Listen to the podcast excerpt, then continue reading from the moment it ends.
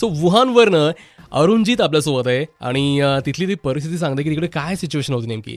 सो अरुणजीत आप वुहान में क्या पढ़ रहे? क्या जॉब कर रहे आप वुहान में? हाँ मैं वुहान में पीएचडी कर रहा हूँ। मेरा मेजर तो हाइड्रोबायोलॉजी है। मैं तो मेरा बट स्पेशलाइजेशन हाइड्रोबायोलॉजी में hydroacoustics applications in hydrobiology that is the thing actually मैं छः साल हो गए। This is my final semester, final year.